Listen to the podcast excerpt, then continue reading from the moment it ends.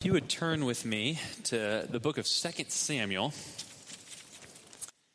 we are looking at chapter 21 tonight. Starting in verse 15. Uh, do you know the difference between an appendix and an epilogue in a book? So, an appendix is where an author will just jam all sorts of stuff that he didn't know where to put uh, in the rest of the book or that's where like all the charts and the graphs will go that are sort of you know uh, didn't quite fit in the other pages. That's an appendix. An epilogue uh, an epilogue is a place for the author to take a step back to assess all the ground that he or she has covered uh, and then to draw the threads together and try to make a big point or to sort of drive home what it is they're trying to say and in many ways, as we kind of come to the end of our series in the book of 1st and 2nd Samuel, uh, chapters 21 and 22 and 23 and 24, these last four chapters are really that. They're an epilogue where the author, the compiler, the narrator, sort of drawing all his threads together. Uh, so, for the next few weeks, we're sort of marching through this epilogue, taking stock of the book, and sort of learning from what these last few chapters have to teach us today. So if you're looking in a Pew Bible, that's page 274.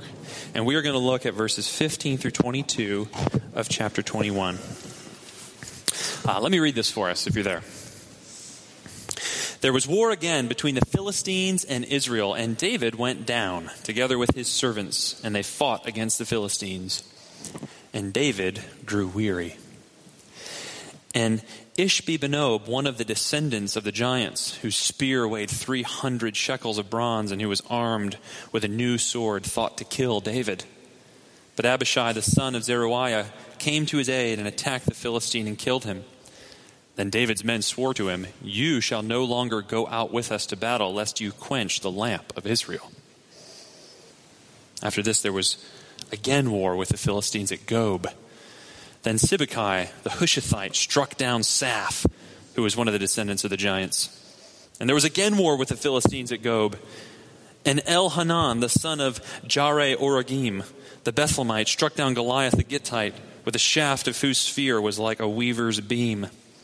And there was again war at Gath, where there was a man of great stature who had six fingers on each hand and six toes on each foot, twenty four in number, and he also was descended from the giants.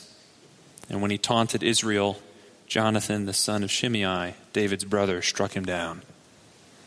These four were descended from the giants in Gath, and they fell by the hand of David and by the hand of his servants. Let's pray together. Uh, Lord, we pray for the light of your Spirit to be shining in our hearts and upon your word tonight, that we might understand and apply rightly this text before us. We thank you that you give us your word to do your work and your continuing uh, work of presence in the world. Lord, so thank you that we get to gather around it tonight. Uh, Lord, and we ask that you would do your work as you see fit. In Jesus' name, amen. Okay. Uh, well, have you ever noticed that sometimes uh, great athletes make not so great coaches? Um, great players like Wayne Gretzky in hockey or Isiah Thomas and Magic Johnson in basketball. Uh, these guys all have sterling careers as players, right? They are all stars, they're MVPs, they have lots of championships. But you know, each one of them has a not so bright track record uh, as as a coach, as a leader of a team. Um, I don't really follow hockey, but I saw this the other day that Wayne Gretzky, when Wayne Gretzky, the so-called great one in hockey, uh, left as the head coach of the Phoenix Coyotes. Uh, they had failed to make the playoffs four seasons in a row. And when he left, the team was just completely mired in bankruptcy, and investors didn't want to touch it. Uh, he kind of drove that place into the ground. Uh, even Michael Jordan, right?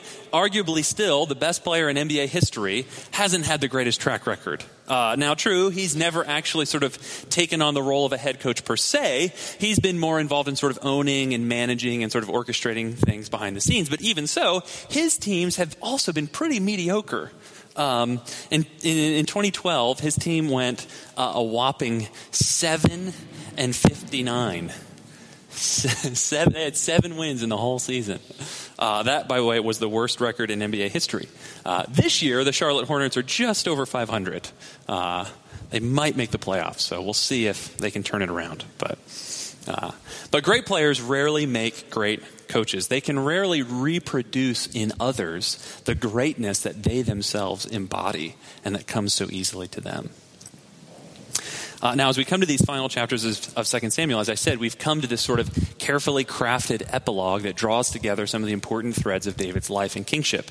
Um, and if you look, if you sort of take a, just a span of the whole chunk, you see this sort of chiastic, this pattern that goes basically David cleaning up uh, Saul's mess, and then you've got this little episode about David's mighty men, and then you have a song, and then you have a song, and then you've got an episode about David's mighty men, and then you have David cleaning up a mess that actually he made. Uh, so there's this beautiful sort of literary pattern that signals to us that this is kind of the grand summary of the book. And here in this little section, you know, as you look back over David's life, as we're sort of drawing these threads together, what's one of the themes that you see in his life? Well, one of those themes is, is that David was a great warrior. He was a military hero. Um, one of the number one hits on Jerusalem pop radio in the 11th century BC went like this Saul has killed his thousands, but David his ten thousands. That's what all the kids were bumping on their stereo in downtown Jerusalem. That was literally, that's the song they used, not literally, that's the song they used to sing in the streets when the army would come home. Saul has killed his thousands, and David has killed his ten thousands. Um, and of course, as we look back over David's life as a warrior, what is the one story that we all remember? What's the sort of uh, just quintessential moment in David's life? Is David and Goliath, right? That's the one. David was Israel's great giant slayer.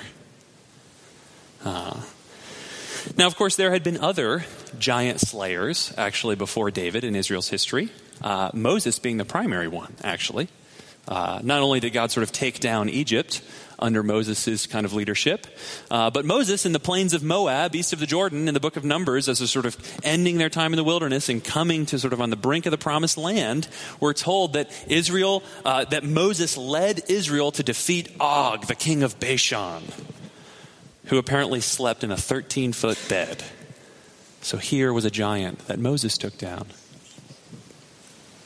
But you know, it's really David, isn't it, who sort of stands out as the great feller of giants. Uh, and by the way, I should mention here, sort of as a side note, when the Old Testament talks about giants, uh, don't think sort of Jack and the Beanstalk giants. Um, you know, 40 foot high mythological legendary creatures that don't really ever exist. Don't think about that. Think more like Shaquille O'Neal. I'm going to use a lot of athletic metaphors tonight. Think Shaquille O'Neal. If Shaquille O'Neal were to walk in here, now I'm 6'1, that's kind of average height for a guy. How tall is Shaquille O'Neal? He's like 7 million something, right? I mean, he would dwarf me. We would literally think that he was a giant. And if we lived in the ancient Near East and we had to sort of do hand to hand combat to see who got to live somewhere, we would be frightened of him. This is, what the, this is really what the Bible's talking about when they're talking about giants. They're talking about real humans who were uncharacteristically big. In fact, the word giant in this text, uh, here in the Hebrew text, actually just translates a word rapha. Uh, which is probably the name of a tribe or an ancestor from which these guys all came from. They were probably part of a tribe that was just uncharacteristically big. Uh, just last month, actually, CNN ran a story on uh, Polynesian high school football players. Uh, some people have called this the Polynesian pipeline because some of these kids are just so big that they dominate high school football. And many, many, many of them go to the pros. So even though in the United States there's only something like 300,000 Samoans and Tongas who sort of make up these sort of Polynesian people groups, they're just an unstoppable force in high school athletics.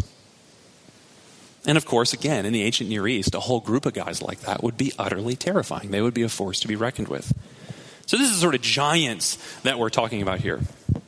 And again, David, Israel's great king, was known as the one who could bring them down. And so, you would expect that as the compiler of the book of Samuel brings his story to a close in this climactic epilogue, that we'd want to get one more really good, gripping story of David's military prowess, right? Or maybe he could give us sort of a highlight reel of some of David's greatest hits to sort of just put the cherry on the top of the sundae. But surprisingly, that's actually not what we get. Instead, we get a story not about some great victory that David had, but we get a story about David's very last time on the battlefield. And we don't know exactly when this particular battle came in David's life. It's probably sometime after David's major victories over the Philistines in chapter 5 and chapter 8. You can go back and read those. But whether it happened, say, before or after Absalom's rebellion, for instance, we don't quite know. We don't know sort of when chronologically this happened. But the important thing to see is this that in this last battle, it's not David who hits the game winner, right? It's not David who makes the amazing play so that they can all go home happy and glad and sing their songs of victory. We don't get a romping story about David's strength. Instead, we get a story where David grows weary. And David, the great rescuer of Israel, needs himself to be rescued. Isn't that interesting? And it's not David, but it's Abishai, one of David's men, who brings down the giant. And in verse 17, afterwards, all the soldiers are thinking, Whoa, that was a close one.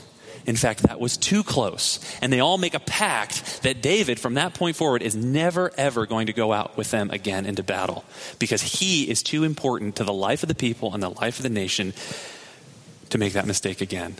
And so from this point forward, David stays home. But then, in the following verses, verses 18 through 21, the narrator sort of shows us an important point. And it's actually a point, it's a truth that will extend all the way into the New Testament and comes down right to the church today, to you and me. You see, if we were to read just verses 15 through 17, we might think that Abishai got lucky, right? That you know, we might think that the army of Israel, and David too for that matter, just dodged a huge bullet on this one. Abishai got lucky. He brought down the giant in just the nick of time, and they can all go home and sort of retrench their strategy. But lest we think, lest we think that this was just a fluke, just a sort of lucky shot that saved their skin, the narrator goes on to give us not one, not two, but three more accounts where David's men bring down giants. The narrator, drawing together the threads of his story, is saying, Yes, in David's reign, the giants fell, and his men participated in the felling. This is the point I think the narrator wants us to see that the victory of the king is advanced through the people of the king. That the great triumph of David is extended then out and through his very people. Unlike the great athletes who make not so great coaches, who can't lead other people to greatness, around David cropped up, grew a whole host of men who participated in his victory and took it forward. Sibbecai takes down a giant warrior named Saph. Elhanan defeats another Goliath which if you look at the parallel text in 1 Chronicles 20, chap, uh, chapter 20, verse 5, we learn that this is actually the brother of the Goliath that David slew back in 1 Samuel 17. And lastly, Jonathan, not, not David's friend Jonathan here, but David's nephew, ends up defeating a man with 24 fingers and toes. Uh, which, by the way, actually, is, a, is actually kind of a well documented condition uh, called polydactyly or hyperdactyly. I didn't know that until I started learning about this passage. But according to the Children's Hospital in Boston, one out of every thousand births experiences some form of being born with multiple digits. Um, some stats actually say one in five, one in 500. So it's actually pretty common.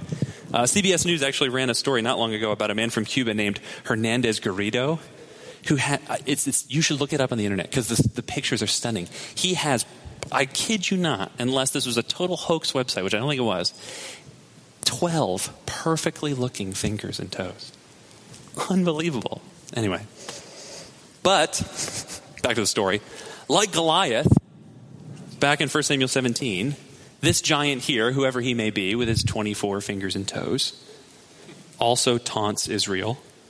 And like Goliath, those taunts are silenced, and he comes down. Again, not at the hand of David, but at the hand of one of David's men. And again, the point seems to be that the victory of the king is advanced through the people of the king. But note how the passage ends in verse 22. The narrator says, They fell by the hand of David and by the hand of his servants. Now that's interesting, you think. David's hand had nothing to do with these giants falling.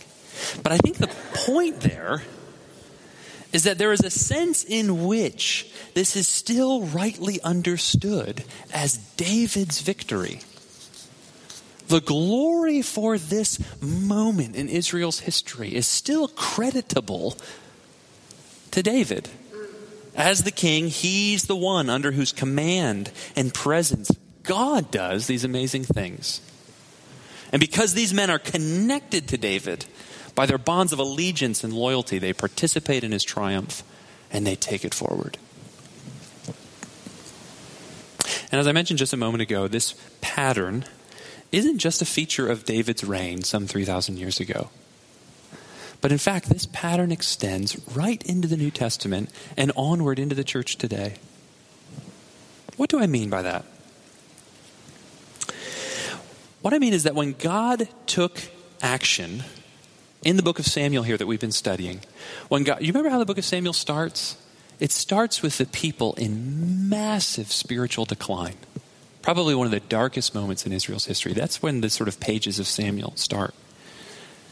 But when God took action through the historical events recorded in this book to renew his people and to raise up a king that would rescue them from their enemies, we see here that, that those who are connected to the king are swept up into that kingdom advancing work. And in the New Testament, when God took action to renew his people once and for all, and when the king came who would truly rescue us from our enemies, not just our political enemies, not, not physical giants, but, but, friends, our real enemies. The enemies of, of sin and death and condemnation when that king came, when God did that through Jesus Christ, what we see in the pages of the New Testament, friends, is that those who are connected to the king in loyalty of heart and allegiance, in other words, by faith, they too are swept up into that kingdom work. Where do we see that? Well, we see it during the life of Jesus himself.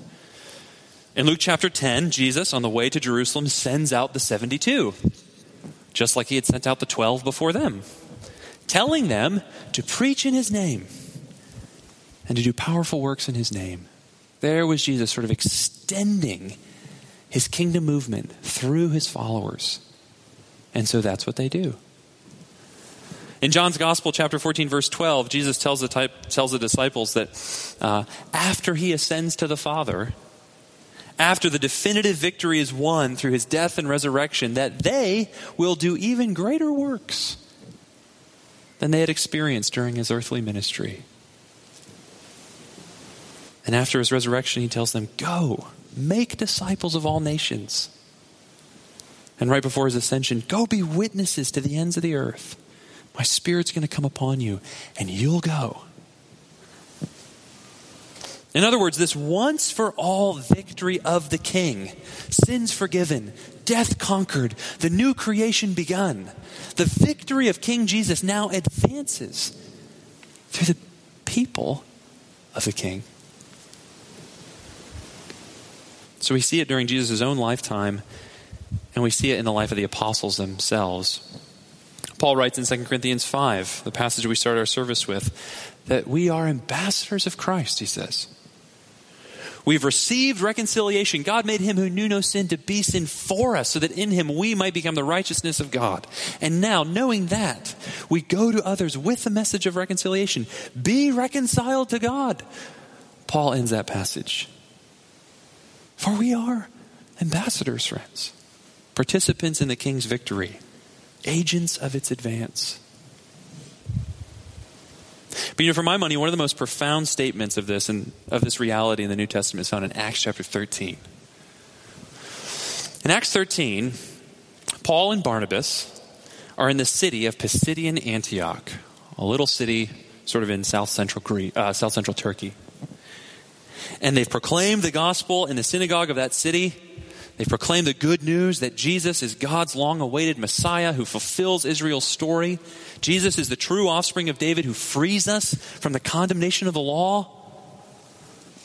Jesus is the one who's borne sin's curse in our place and has liberated us. And then in verse 47 of that chapter, Paul and Barnabas say that they're taking this good news not just to the Jews, but they're taking it to the Gentiles as well. And then they quote Isaiah 49, verse 6, which says this I have made you a light for the Gentiles, that you may bring salvation to the ends of the earth. Paul and Barnabas say, This is what we're doing. God has made us a light for the Gentiles, that we may bring salvation to the ends of the earth. Now, here's the amazing thing. If you go back to Isaiah 49 and read that verse in context, who is Isaiah talking about? Well, Isaiah 49 is one of the servant songs of Isaiah. And the servant songs in Isaiah, which we know in the light of the New Testament, are about the coming Messiah. They're about Jesus. Jesus is the servant of the Lord who's doing all, who sort of brings all this great things to completion.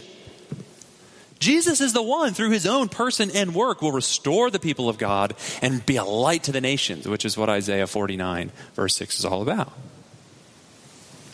He's the one who's going to bring the Gentiles into the family of God.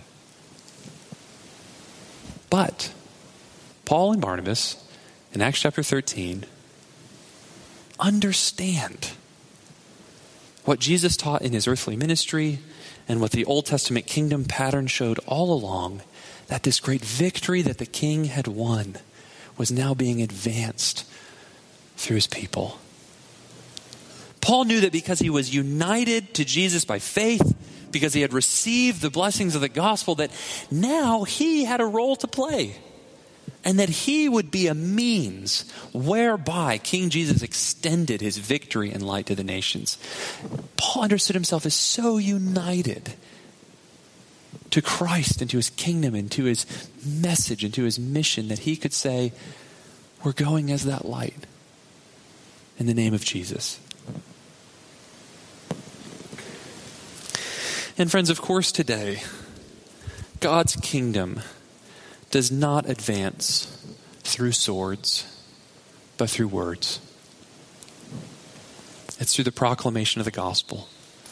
The New Testament is so clear about this that it's the Word of God that is the real and lasting and true sword of the Spirit, Paul will say in Ephesians 6. You see, Israel's battles all along were types, they were pictures, they were foreshadows of an even more greater kingdom advance, the kingdom advance that we live in today.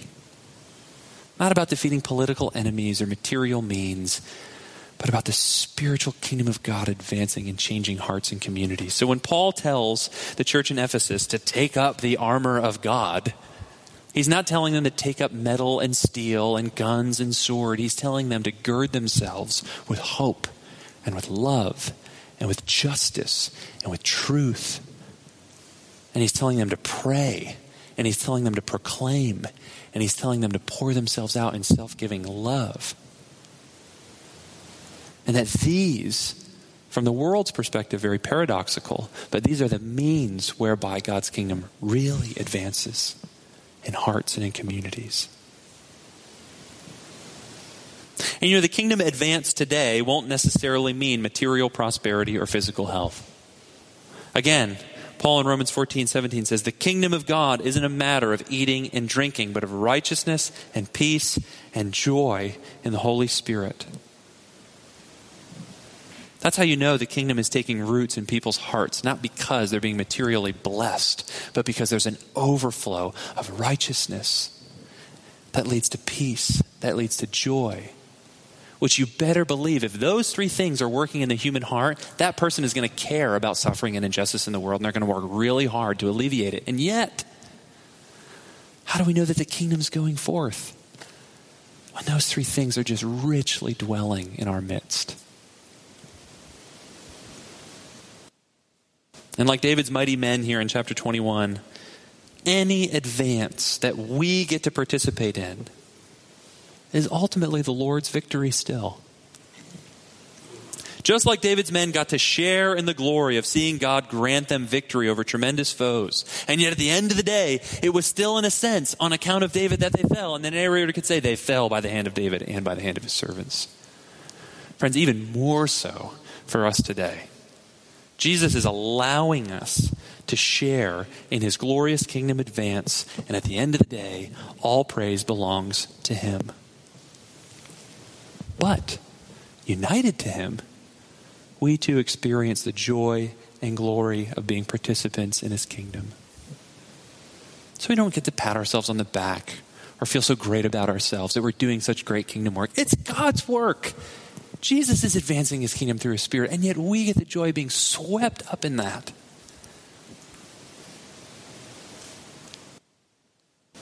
But note another difference between our situation now under Christ and the situation then under David.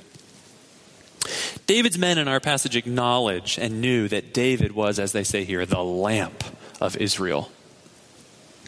He was the one, in other words, through whom God was beginning to dispel the darkness and beginning to renew the people. And this idea of a lamp, the lamp of Israel, was actually an image that was kind of borrowed uh, from the lampstand, a lot of commentators say, in the tabernacle. If you went into the first section of the tabernacle, what would you find there? Well, there was a bread where they laid, there was a table where they laid out some bread, and there was an altar of incense. But then right here on your left, I think your left, would be a lampstand with seven lights on it, perpetually shining in the tabernacle. Here was a lampstand, symbolic of God's perpetual light shining forth. His warmth, His grace, His truth. And each one of those seven lights, what does the number seven make you think of? Of course, it makes you think of the opening of the Bible, doesn't it? Those seven sort of primordial creation days. And here was a light right in the middle of the people of God. Seven lights saying, One day, I'm going to renew this creation from the inside out, and I'm going to make all things new. And it's going to happen through the shining of my light. And David, in his own way, was the way in which that light was beginning to be incarnated in the world. And yet, as we see here, it was a fragile light, wasn't it? David's old in our passage. He's getting tired. And the men, in some sense, are worried that the light's going to be snuffed out. And of course, by God's grace, God allows it to endure. God had made a covenant promise with David that his offspring would sit on the throne forever. And the greater David, Jesus Christ, would come and say, Not just I'm the lamp of Israel, right? But Jesus would come and say, I'm the light of the whole world. And as the prologue to John's gospel says, the light shines in the darkness, and the darkness has not overcome it. That the light of the resurrected Jesus, the light not just of Israel, but through Israel, through the whole world, will never grow dim and never be snuffed out. And you know how the end of the Bible, you know how the Bible ends? There's the new heavens and the new earth, recreated in beauty and glory. And what's in the middle of the new heavens and the new earth? Not a temple, not a lampstand. Jesus Christ Himself giving light to everyone. And friends, that fact that Jesus is the perpetual new creation light of the world should give us the greatest confidence and the greatest courage to be participants in the victory that Jesus has won through his own death and resurrection. And it should give us great confidence and great courage to extend that work into the world. And at the same time, it gives us great humility, doesn't it? Because it's His work. It's His grace. It's His light. It's not ours, it's His. Let me close then with three really brief applications. First, as we look at ourselves, friend, realize that if you are in Christ, you have a role to play in His kingdom. Cling tightly to Him in allegiance and begin to pray that He would show you where you belong in His kingdom advance. Second, as we look at the church, as you look around, what do you see? Do you see sort of a ragtag assembly, kind of a motley crew? As you look at the church, not just here at Trinity, but sort of citywide, worldwide? Or do you see the church as it really is in God's sight? As the assembly of mighty men and women through whom the victory of the King is being made known in the world. The church is not perfect. I grant you that. I'm in it. Therefore, it is not perfect. Just like David's men of old weren't perfect. Here's Abishai of Zeruiah once again. Do you remember him? I think I've had to preach on all the passages about him. But Jesus loves the church, friends. And as someone once said, I think commenting on the book of Acts, the church is God's plan A for the world, and he doesn't have a plan B. But thankfully, God is faithful to his plan, and he won't let it fail. Third, as we look out at the world, friends, it was not a fluke that David's men brought down giants. They were united to God's anointed king. And friends, the world is no match for God's redemptive love in Christ. Paul once described the gospel as the power of God for salvation to all who believe. Friends, don't fear. The gospel was power then, and it is still so today. Even if things look dark, even if many so called giants gather on the horizon, whatever they may be, the victory of the king will ultimately prevail. Let's pray. Lord Jesus, we are humbled by the fact that you would take us, sinners as we are, bring us into your kingdom through the price of your own blood, make us your sons and your daughters, and give us a mission. Lord, help us to live this out in a way that's in line with the truth of your gospel, with boldness and humility with truth and gentleness, with love and justice. Lord, make us a people whose words and actions are fitting to the nature of your kingdom, Jesus, and your death and resurrection. Oh Lord, would you lead us in our day to take great risks for the advance of your kingdom and to trust, Lord, that you are King and you are in control and you are the light of the world. And one day that light will cover all things and make all things new. Amen.